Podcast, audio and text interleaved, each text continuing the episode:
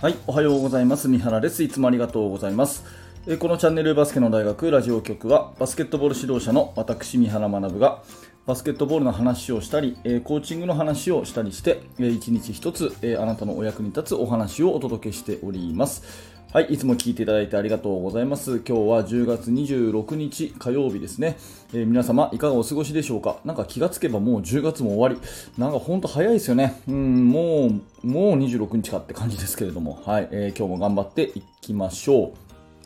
えー、本題に入る前に一つお知らせをさせてください。えーと、私が Amazon で出した、えー、電子書籍ですね。スマホで読むことが前提に書いている電子書籍ですが、NBA で学ぶオフェンス戦術という本を先日出しました。えー、本日26日までは無料でプレゼントをしております。えなのでですね、でこの放送の下の説明欄に、えリンクのブログ記事がありますので、そちら飛んでいただいて、そこから手に入れていただければなと思います。もうすでにですね、1000人以上の方に読んでいただいているので、えー、Amazon ランキングも1位ということになっております。えー、非常にありがとうございます。えー、ぜひね、これをお聞きのあなたも、まだでしたらぜひ、えー、読んでみてください。えー、さて今日の本題は練習紹介、えー、コンディショニングシューティングというね、えー、お話ですが、えコンディションというのはまあ体力作りですよね、えまあ、走り込みということで、えで、シューティングということは、えまあ、シュートですよね、えー、なんですが、えこの2つ、どちらも単調な練習ですね、え走り込みもつまらないし、えシューティングもずっとやってると、なんかこう、集中力が欠いてくるということになると思いますが、まあ、この2つをね、えくっつけるということが、今回お伝えしたい話なんですね。えまあ、ファンダメンタル練習っていうのは、1個こう、うーん、なていうかな、じっくりじっくりやっていくっていうことも必要なんですが、どっちかっていうとね、ゲームで使うためにとか、あとは、えー、興味関心を沸かせるためにっていうことを考えたら、えー、2つ3つの要素をくっつけると、えー、面白いかなというふうに思ったりしています。なので、そんな、えアイデアとして、え参考にしてもらえればと思います。えまずですね、え想像してください。スリーポイントラインの、ん、ところにあなたは立っています。ね。えまあ、じゃあ、左45度にしましょうか。どこでもいいんですけど、スリーポイントラインのところ、左45度にあなたは立ってますと。で、リング下からパスを受けて、スリーポイントシュートを打ちます。いいですよね。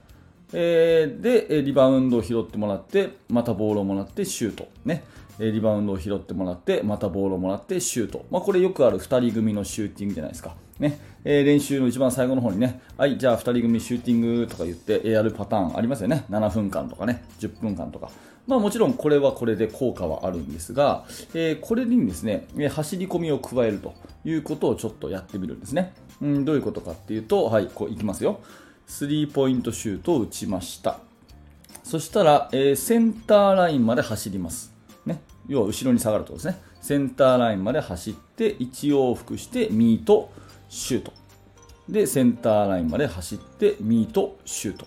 センターラインまで走って戻ってきてね左45度にミートしてシュートっていうこのシューティング打ったまた次のボールを受けるまでの間に、えー、1往復のダッシュが加わるということですね分かりますかね？もう一回言いますね、えー、左45度からシュートを打ちます打ったら、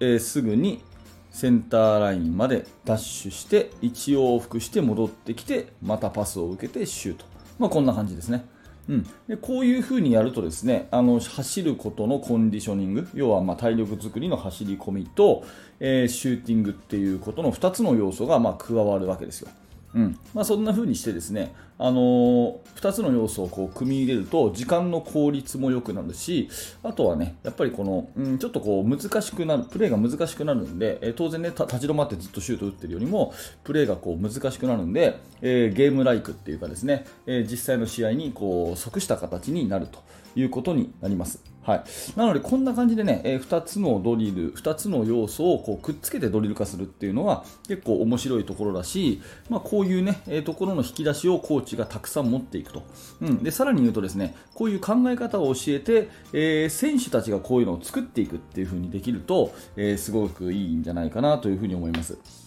で、ここから話の後半で、まあ今日これだけで話終わってもいいんですけど、え、バリエーションをもうちょっと持ちましょうみたいなことも考えていてですね、今、えー、想像したね、えー、シューティングの練習あるじゃないですか。左45度からスリーポイント打ちました。ね、センターラインまでダッシュして、1往復してまたシュートってやるじゃないですか。で、これをですね、えー、違う形でちょっとやってみたりするんですね。例えばどういうことかっていうと、え、シュート打って走るときにですね、ずっとリング見ると。まあ、バックラン、バックペダルっていうのかな？ずっとこうリングを見ながら、後ろ向きに走っていってセンターライン踏んで戻ってくるっていう風に走りにバリエーションを加える。まあ、こんなようなやり方をね、えー、してみてもいいですよね。うん、そんな風にするとちょっとまた体力的に、えー、違ってくるということになったりします。あとは、うんとこれシュート打って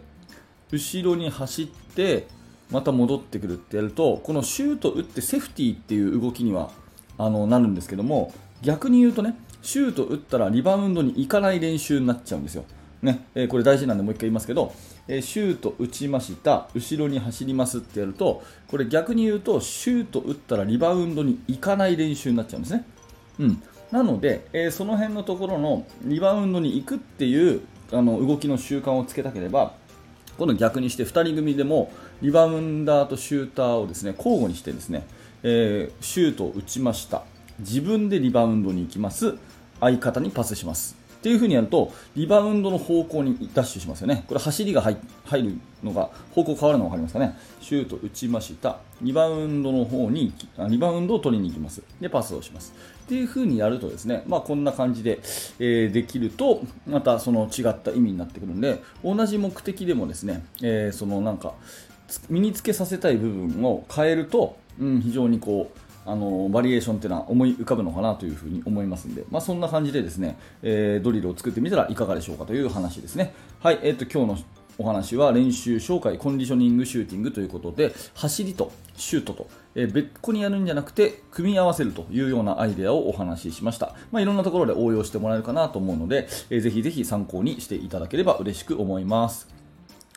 はい、えー、本日もありがとうございました、えー、このチャンネルバスケの大学ラジオ局は毎朝バスケットボールのお話をお届けしております。面白かった興味が持てたと役に立ったと思っていただけるあなた、えー、ぜひ YouTube の、えー、チャンネル登録並びにポッドキャストのフォローをよろしくお願いいたします、えー、そして現在ですね、えー、無料のメルマガ講座をやっております指導者の方に向けてチーム作りについてのノウハウを私からメールであなたに直接お届けします。もちろん無料になってます、えー、興味のある方は説明欄から覗いてみてください、えー、そしてさらにメルマガの方も学ばれて、より深くですね、えー、チーム作りについて学びたいという方はですね、バスケの大学研究室というものもやっております。おかげさまで、え、どんどんどんどんメンバーも増えていってですね、非常に充実したコミュニティになってますので、えー、興味のある方は覗いてみてください。す、えー、べ、ての情報はこの放送の説明欄に、え、リンクがありますので、えー、ぜひそちらでお待ちしてます。はい、それではありがとうございました。三原学でした。それではまた。